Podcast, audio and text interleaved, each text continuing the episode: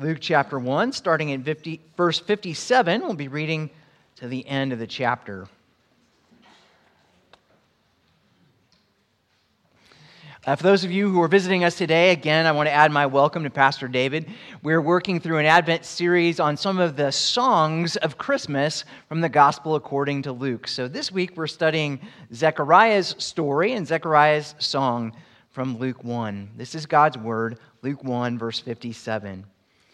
Now the time came for Elizabeth to give birth, and she bore a son.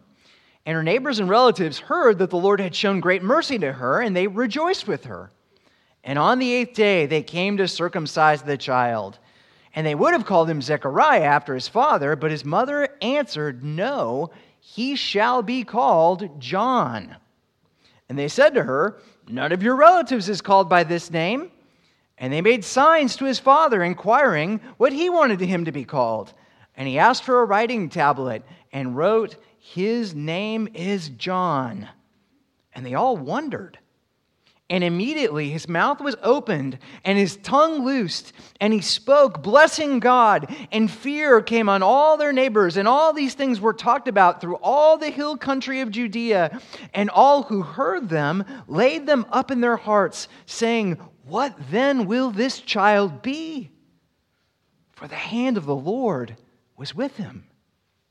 And his father Zechariah was filled with the Holy Spirit and prophesied, saying, Blessed be the Lord God of Israel, for he has visited and redeemed his people, and has raised up a horn of salvation for us in the house of his servant David, as he spoke by the mouth of his holy prophets from of old, that we should be saved from our enemies and from the hand of all who hate us to show the mercy promised to our fathers, and to remember his holy covenant, the oath that he swore to our father Abraham to grant us grant to grant us that we being delivered from the hand of our enemies might serve him without fear in holiness and righteousness before him all our days and you child will be called the prophet of the most high for you will go before the Lord to prepare his ways, to give knowledge of salvation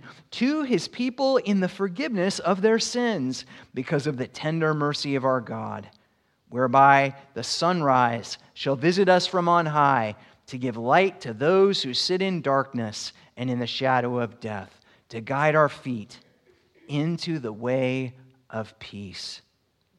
And the child grew and became strong in spirit and he was in the wilderness until the day of his public appearance in Israel. This is God's word. Let's go to him in prayer. O Lord our God, give us wisdom to understand your word. We thank you for your grace, which is greater than our sins. We thank you for your blood, which cleanses us from all sins. We thank you for your Holy Spirit, which guides us into the truth. Lord, your word is truth. Make it come alive to us this morning. We pray in Jesus' name. Amen. This morning, I want to begin with two questions. The first question is this Who is the greatest person who ever lived? All right, I'll give you two hints. Number one, it's not me. I know that's what some of you are thinking, but I promise, I did not even crack the top 10. Okay, it's not me. Second, his birthday is in 22 days. All right? Easy enough on that one, right? A little Christian life hack for you. If you ever don't know the answer in church, just say Jesus. There's like a 90% chance uh, that that is the correct answer. You're welcome. As Christians, we worship Jesus, we pray in the name of Jesus. We believe that Jesus is our Lord, the King of kings and the Lord of lords, who rose from the dead in victory over sin and death and hell forever. We believe that He is our Savior. He died for us in our place in order to reconcile us to God. Christmas is all about Jesus. There's nobody who's greater than Him. Now that leads us to a second question Who is the second greatest person who ever lived? I'll give you another hint it is not Nick Saban. Tom Roberson, you're going to have to pick another person, okay? Uh, it's nobody from the SEC, no coaches, no players, nobody. All right? It's not Elon Musk. It's not George Washington. It's not Booker T. Washington. It's not Abraham or Moses or King David. It's not Peter, James, or John, or even the Apostle Paul. It's not Mary, the mother of Jesus, or her cousin Elizabeth. It's not Joseph the carpenter or Zechariah the priest, according to Jesus the second greatest person who ever lived was his cousin John. In Luke 7, verse 28, Jesus said, I tell you, among those who were born of women, no one is greater than John. Now, that's a bold statement, especially when you consider the source. The question is, why? What was so great about John the Baptist? Was it something he said? Was it something that he did? At a time of year when we rightly focus on Jesus and Mary and Joseph, why does Luke, in his gospel account, spend so much time focusing on Zechariah, Elizabeth, and their son, John? These are some of the questions we'll be trying to answer this morning as we continue our, Advent series looking at the songs of Christmas from the Gospel according to Luke. Last week, we looked at Mary's song about Jesus, arguably the greatest song ever written about inarguably the greatest person who ever lived. This week, we're going to look at a lesser known song, the Song of Zechariah one of the great songs of the Bible about the second greatest person who ever lived. It's a great song because, like Mary's song, it's a song that tells a story. An old, old story of Jesus and his love. A story about redemption, a story about salvation for everyone who believes. So, what's the story? And how does that story enable us to sing the song? If you're taking notes this morning, we have a pretty simple outline, a familiar outline if you were here last week, an outline that we will be using throughout this Advent series. First, we're going to focus on the story. What happened in the lives of Zechariah, Elizabeth, and the birth of their son John? How and why did God bless them? Second, we're going to focus on the song. How did Zechariah respond to God's grace? And what does his response tell us not only about the gospel writ large, but specifically about the Christmas story, about Jesus and the wonders of his love? Let's take a closer look at the story and the song of a simple man named Zechariah. Now we begin with Zechariah's story, verse 57. Now the time came for Elizabeth, Zechariah's wife, to give birth, and she bore a son. Now, here's the backstory. Earlier in Luke chapter 1, the part of the story that we didn't read, we learned that Zechariah and his wife Elizabeth were an older couple in ministry. They were both faithful believers. He was a small town priest, she was his wife, and they lived together in the hill country of Judea. Now, before God intervened in their lives, they were unable to have children, which weighed heavily on their hearts. In that culture, children were rightly seen as a blessing from the Lord. And that's certainly true. We believe that today. Our children are a blessing from the Lord. But sadly, many people wrongly believed that the inverse was also true. They believed that infertility was a curse from God. Many people believed that someone's inability to have children signified that God was displeased with them in some way, that he was angry with them, that he was cursing them because of their sin. Now, that was an emotional wound it hurt Zechariah and Elizabeth very, very deeply. But it seems that in spite of their disappointment, they had accepted God's plan for their lives. They would grow old together, serving God and loving people, which is something that all of us can do, whether or not we have children of our own at any age. Now, that was the plan until God intervened in a miraculous way.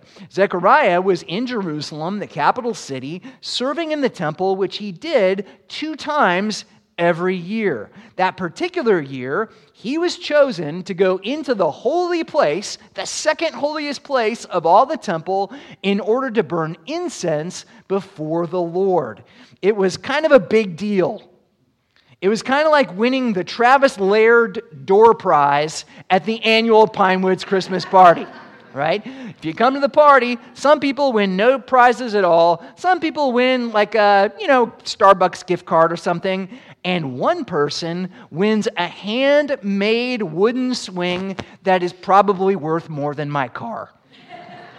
but I digress. Now, while he was doing his uh, priestly duties in the temple, the holy place, the angel Gabriel appeared to Zechariah and said, Your prayers have been answered, Zechariah. You and your wife Elizabeth are going to have a son. And not only that, he's going to be a special son because he's going to be a forerunner of the Messiah. He's going to be like the Elijah like figure who was prophesied by the prophet Malachi 400 years earlier than this story at the end of the period of the Old Testament. He's going to spend his entire life pointing people to Jesus, the Messiah, the anointed one, the Savior King of everyone who believes. It's an amazing story. Zechariah was in the temple praying the world's most impossible prayer Lord, give me a son.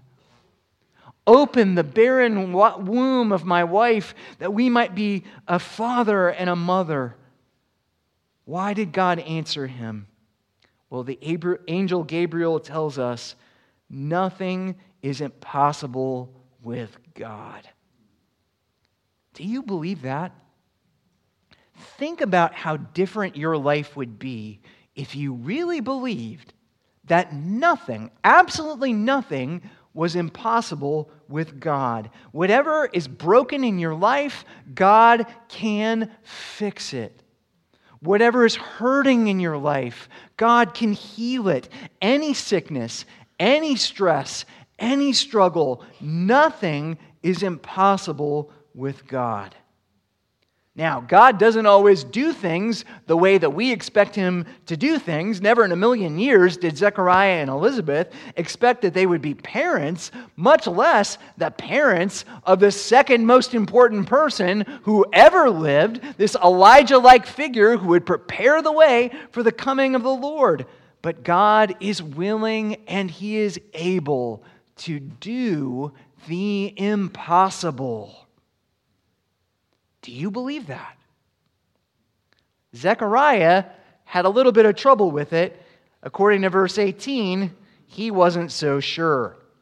And Zechariah said to the angel, How shall I know this? For I am an old man, and my wife is advanced in years.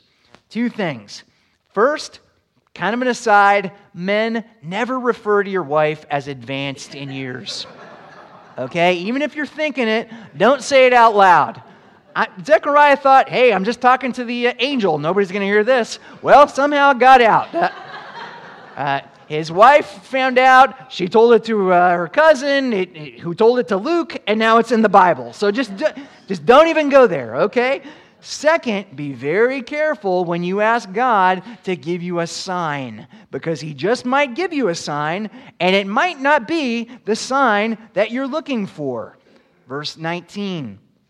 And the angel answered him, I am Gabriel. I stand in the presence of God, and I was sent to speak to you and bring you this good news. And behold, you will be silent and unable to speak until the day that these things take place, because you did not believe my words, which will be fulfilled in their time.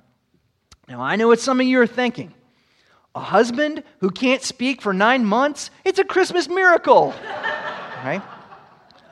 But it wasn't a miracle for Zechariah because his job was to speak to people about the Lord and to speak to the Lord about God's people. He was a priest. And so speaking was kind of important when it came to doing his job. So there he is. No speech for nine months. Now, fast forward nine months to the end of Elizabeth's pregnancy.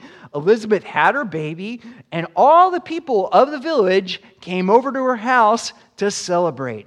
Having a baby is always a big deal. Anytime anyone in our church has a baby, we always celebrate it. But it was an especially big deal in this case because Zechariah and Elizabeth had been barren for so long. This was an answer to every one of their greatest prayers. Here it was God had answered. They've been unable to have children, and now here is this son. Now, when the baby was eight days old, it was time for him to be circumcised. And so everyone in the village gathered around and they waited to hear his name. Just a little interesting aside today, when women are pregnant, we have gender reveal parties and everybody comes over and we hear the gender of the baby. Back then, they had name reveal parties after the baby was born, right before the, especially a son was circumcised, but also a daughter, they would say, Here is the name, and they would name the baby. So everyone is there. Now, in that culture, people normally chose family names, and everyone expected the baby to be named Zechariah or maybe some other family name. But Elizabeth said, We're calling him John. When an angel says you need to name the baby John, you name the baby John. Plus, the name John, Yohanan, is a perfect name because it means the Lord, Yahweh, is gracious.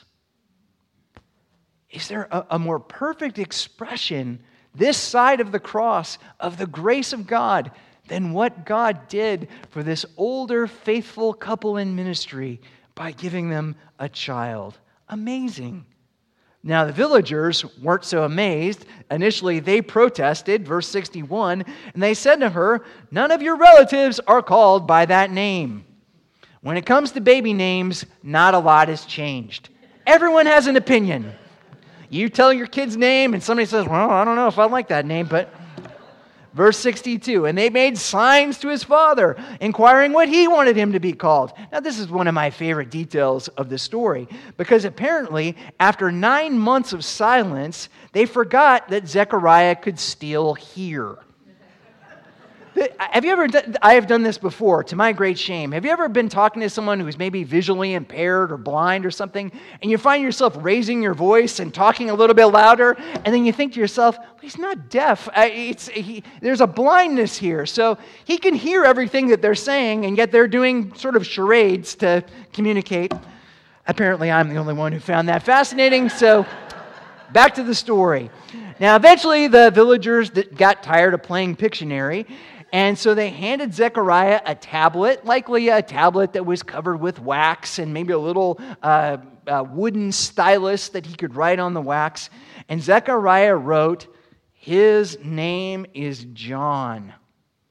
In Greek, it's even more emphatic than that. In Greek, it reads literally, John is his name. Zechariah believed the promises of God. Instantly, his voice came back and he began to sing.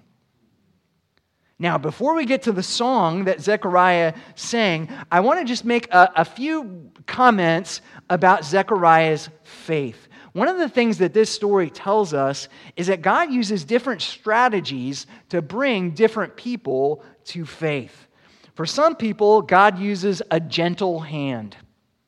That's what he did with Mary. At first, she didn't believe. The angel appeared to her, and she said, How can this be, since I'm a virgin? Well, God led her to Elizabeth. Elizabeth confirmed the promises of God. Mary believed, and her soul began to magnify the Lord. If you are struggling with faith, and I think all of us have our, our struggles with faith, Maybe God wants you to find your Elizabeth, to find someone in the family of faith, in the community of faith, who can share with you the promises of God and confirm the promises of God and show you the truth of all that God has to say to his people. For other people, God uses a firm hand. Sadly, some of us, and I include myself in this, are a little bit more like Zechariah. We need God to get our attention a bit more forcefully before we believe. One of my best friends, for example, came to faith during boot camp. He was in this extreme situation. He had nothing in the world. And somehow God used that very intense situation to give him great clarity about his need for God's grace. For other people, it might be a death in the family. For others, it might be a chronic sickness, a chronic illness. Whatever God needs to use to bring us to faith, He will bring His people to faith. He might use hard situations to wake us up to our need for His grace. Now, whether you came to faith the easy way, like Mary, or the hard way, like Zechariah, God will move heaven and earth to bring us to faith. His love never fails. His grace is irresistible. If God wants you, He won't leave you alone until He gets you, until you believe. Now, that's the story. Nothing is impossible for God. Nothing is impossible for those who believe the promises of God and receive his amazing grace. Here's the song. Zechariah's song, Zechariah's song is sometimes called the Benedictus because the word benedictus in Latin means blessed. The very first line of this song, after nine months of silence, is the word blessed, a benediction. Verse 68 Blessed be the Lord God of Israel, for he has visited and redeemed his people, and has raised up a horn of salvation for us in the house of his servant David. Now, right off the bat, we see that Zechariah's song is a redemption song. It's a story about the gospel, it's a story about God's grace, and because of that, it's a song about Christmas. If you look closely at the song, you'll see that there are two parts in the song. The first part of the song focuses on God's Son, Jesus, and the second part of the song focuses on Zechariah's son, John. Now, that order is important because it shows us what healthy spiritual priorities look like all the time, but especially during the Christmas season. At the Christmas season, it's so easy to get caught up in the lights and the sounds and the food and the excitement and the gifts that we can miss the single most important thing and the single most important person in the Christmas story, which is the birth of Jesus Christ. He almost becomes an afterthought to us sometimes. Zechariah reminds us that Christmas is all about Him. Look at what Zechariah tells us about the gospel in this song. First, he tells us that salvation is a gift from God. Verse 68 Blessed be the Lord God of Israel, for he has visited and redeemed his people. My friends, we are saved because God has visited us. We are saved because God has redeemed us. We are saved because Jesus came from heaven to earth to break the power of sin and shame and death forever, to redeem us by releasing us from bondage and setting us free at the cost of his own life. Salvation, Christmas reminds us, is not something that we achieve, it is something that we receive from the very hand of God.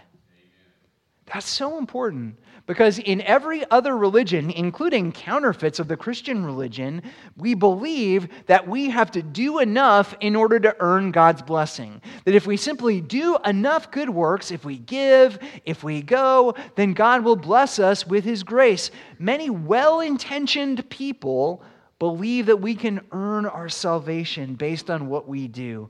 Well, my friends, in Christianity, it is the exact opposite. It is the other way around. In Christianity, we say, we're saved not because we're so good, we're saved, but because God is so good. He has been so, so good to us.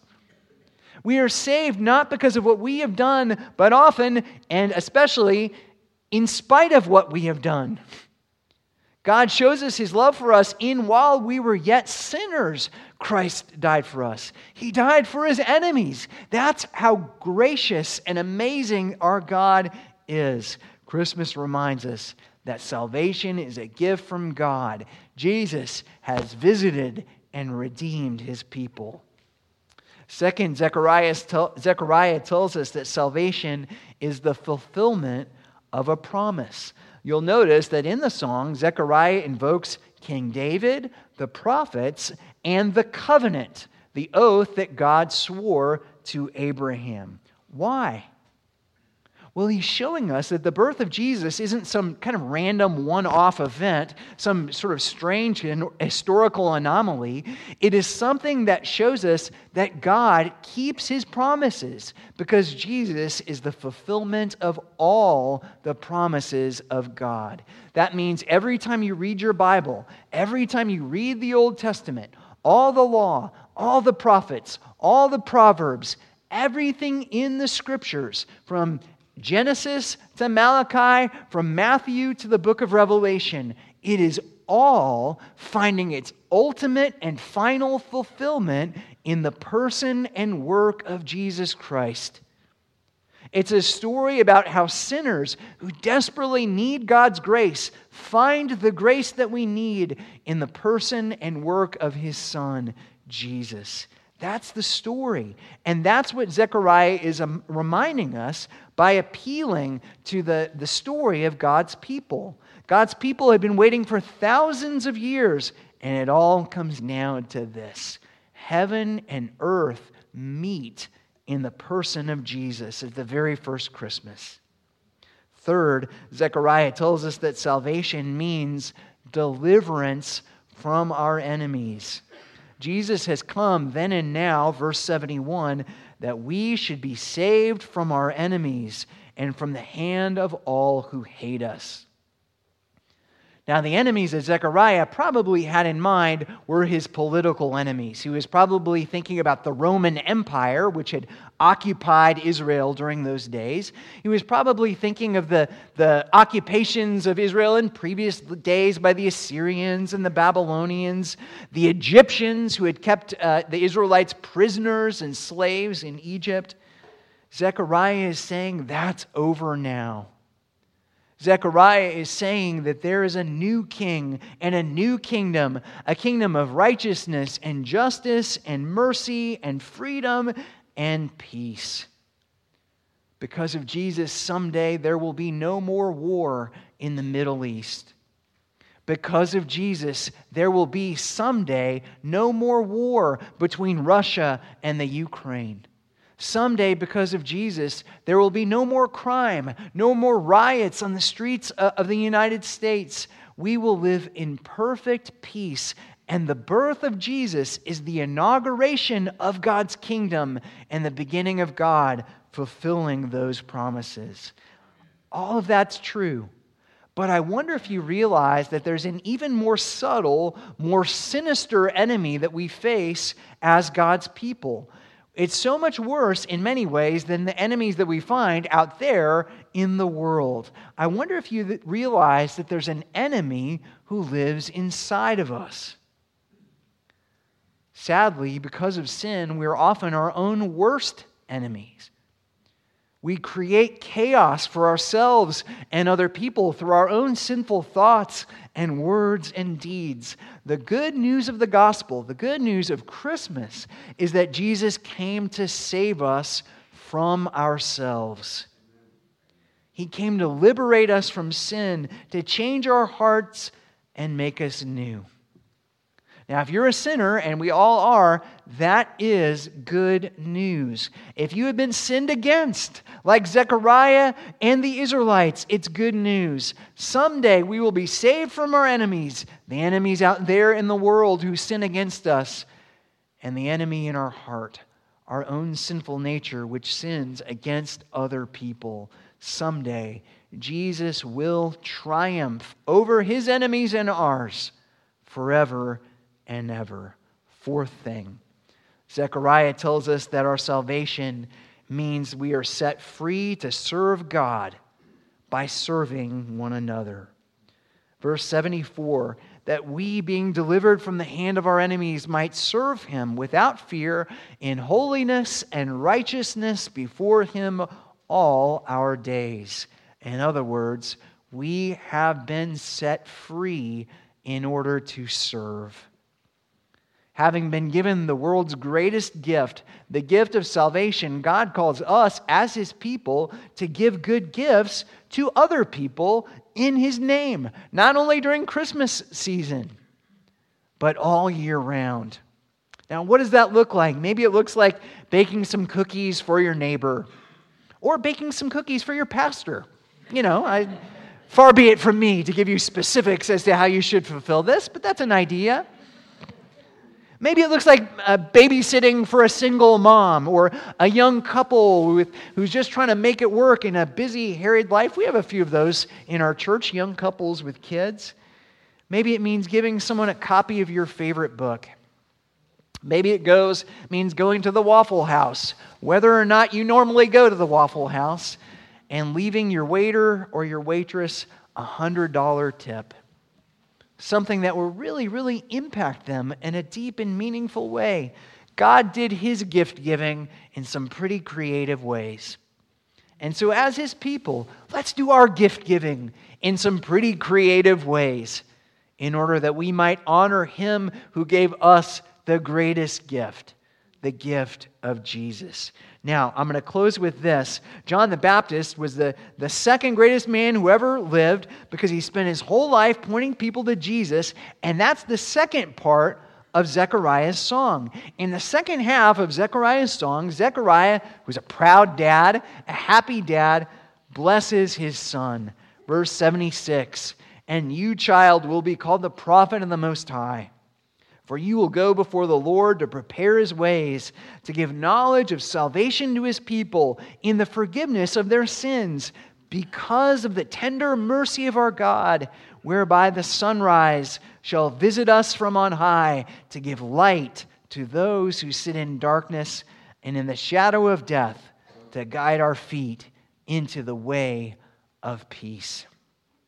Now, if you know the rest of the story, if you keep reading, you will quickly discover that when John grew up and made his first public appearance, he revealed himself uh, as a pretty quirky guy. I, I think that's probably putting it mildly. Long hair, long beard, weird clothes, ate grasshoppers, uh, dropped out of school to go live in a van down by the river. Frankly, kind of sounds like a hippie to me, but uh, Zechariah, his dad, didn't care anything about that. None of that mattered to him because his son John was serving the Lord. Parents and grandparents, is that your prayer for your kids and grandkids? Lord, whatever becomes of him, whatever becomes of her, let him serve the Lord. Let her use all of the joy that you've given her to bless his holy name.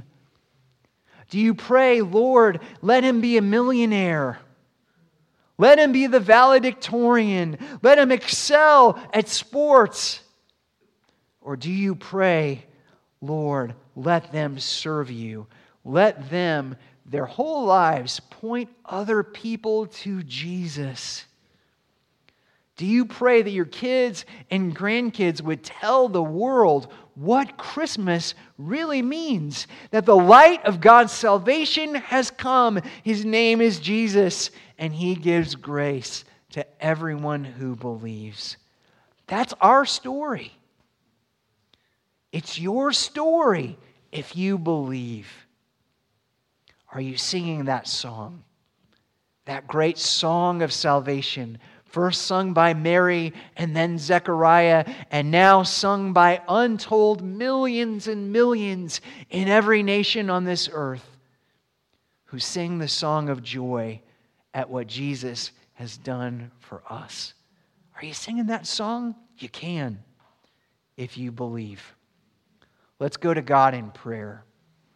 O oh Lord our God, what great joy you have given to us that you would send your son Jesus to be the Savior of sinners. We thank you for John the Baptist. Thank you for Zechariah and Elizabeth, faithful mom and a faithful dad who raised their kid according to the promises of God, who allowed him to fulfill his calling and his destiny to proclaim the good news of Jesus to everyone within the sound of his voice. Oh Lord God, make us like John the Baptist, make our children and grandchildren like John the Baptist. May we find greatness by pointing others to you. Hear our prayer. We pray in your most holy name, Jesus, and for your sake. Amen.